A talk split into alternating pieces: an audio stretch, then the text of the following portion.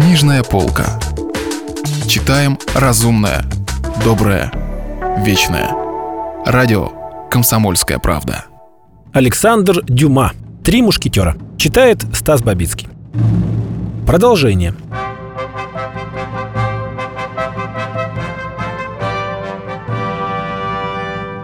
«У вас сердечная рана, Арамис», — сказал Д'Артаньян. «Более мучительная, более кровавая рана. Рана, которую нанесла вам женщина». Взгляд Арамиса невольно заблистал. «Полноте», — сказал он, скрывая волнение под маской небрежности. «Чтобы я стал страдать от любовных огорчений? Суета-сует. Что же я, по-вашему, сошел с ума? Из-за какой-нибудь грезетки или горничной, за которой я волочился, когда был в гарнизоне? Какая гадость!» «Простите, милый Арамис, но мне казалось, что вы метили выше». «Выше?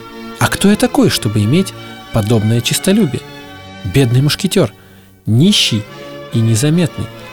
Человек, который ненавидит зависимость и чувствует себя в свете не на своем месте. «Арамис!» — вскричал Д'Артаньян, недоверчиво глядя на друга. «Прах есть, и возвращаюсь в прах. Жизнь полна унижений и горестей», — продолжал Арамис мрачнее.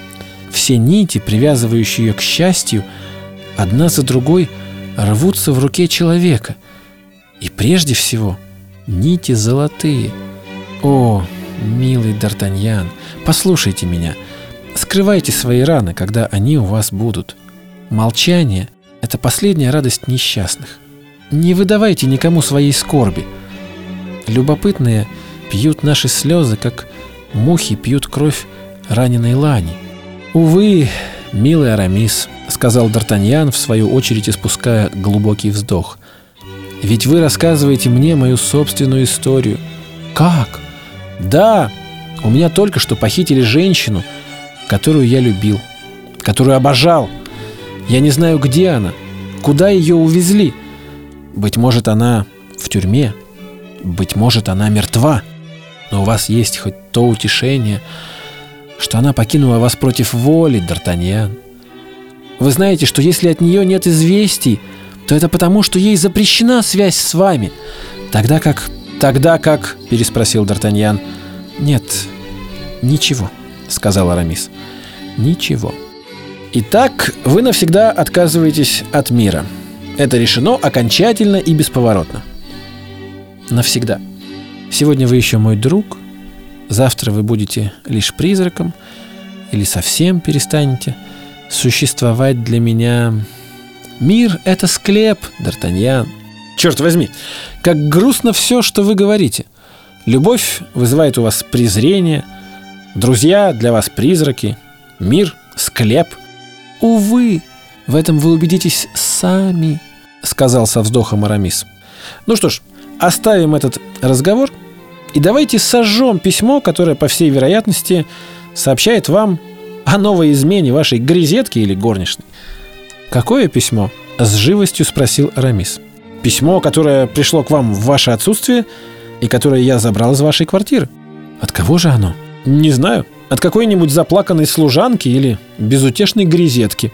Быть может, от горничной госпожи де Шеврес, которой пришлось вернуться в тур вместе со своей госпожой, и которая для пущей важности взяла надушенную бумагу и запечатала свое письмо печатью с герцогской короной. «Что такое вы говорите, Д'Артаньян?» «Подумать только. Кажется, я потерял его», — лукаво сказал молодой человек, делая вид, что ищет письмо. «Счастье еще, что мир — это склеп, что люди, а следовательно и женщины — это призраки, и что любовь — это чувство, о котором вы говорите «какая гадость!» «Ах, Д'Артаньян! Д'Артаньян!» — вскричал Арамис. «Ты убиваешь меня!» «Наконец-то! Вот оно!» — сказал Д'Артаньян и вынул из кармана письмо. Арамис вскочил, схватил письмо, прочитал или, вернее, проглотил его. Его лицо сияло. «Благодарю, Д'Артаньян!» — вскричал Арамис в полном восторге. «Ей пришлось вернуться в тур. Она не изменила мне. Она по-прежнему меня любит. Иди сюда, друг мой, дай мне обнять тебя. Я задыхаюсь от счастья!» И оба друга пустились плясать вокруг почтенного Иоанна Златоуста — храбро топча рассыпавшиеся листы диссертаций. В эту минуту вошел Базен, неся шпинат и яичницу. «Беги, несчастный!» — вскричал Арамис, швыряя ему в лицо свою скуфейку. «Ступай туда, откуда пришел! Унеси эти отвратительные овощи и гнусную яичницу! Спроси шпигованного зайца, жирного каплуна, жаркое из баранины с чесноком и четыре бутылки старого бургундского». Базен, смотревший на своего господина и ничего не понимавший в этой перемене, меланхолически уронил яичницу в шпинат, а шпинат на паркет. «Давайте пить, милый Д'Артаньян, давайте пить, черт подери! Давайте пить много и расскажите мне обо всем, что делается там!» Д'Артаньян посвятил Арамиса во все новости, случившиеся в столице со дня их отъезда.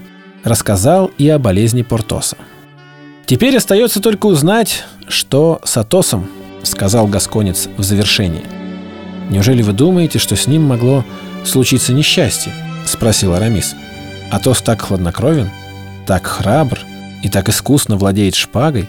«Да, без сомнения, но, на мой взгляд, лучше скрестить свою шпагу с копьем, нежели с палкой. А я боюсь, что Атоса могла избить челядь. Этот народ дерется крепко и не скоро прекращает драку.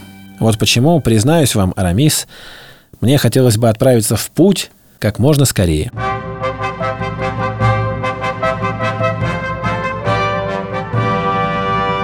Продолжение романа слушайте завтра. Если вы пропустили главу любимого произведения или хотите послушать книгу целиком, добро пожаловать к нам на сайт kp.ru слэш радио раздел «Книжная полка». Книжная полка. Читаем разумное, доброе, вечное.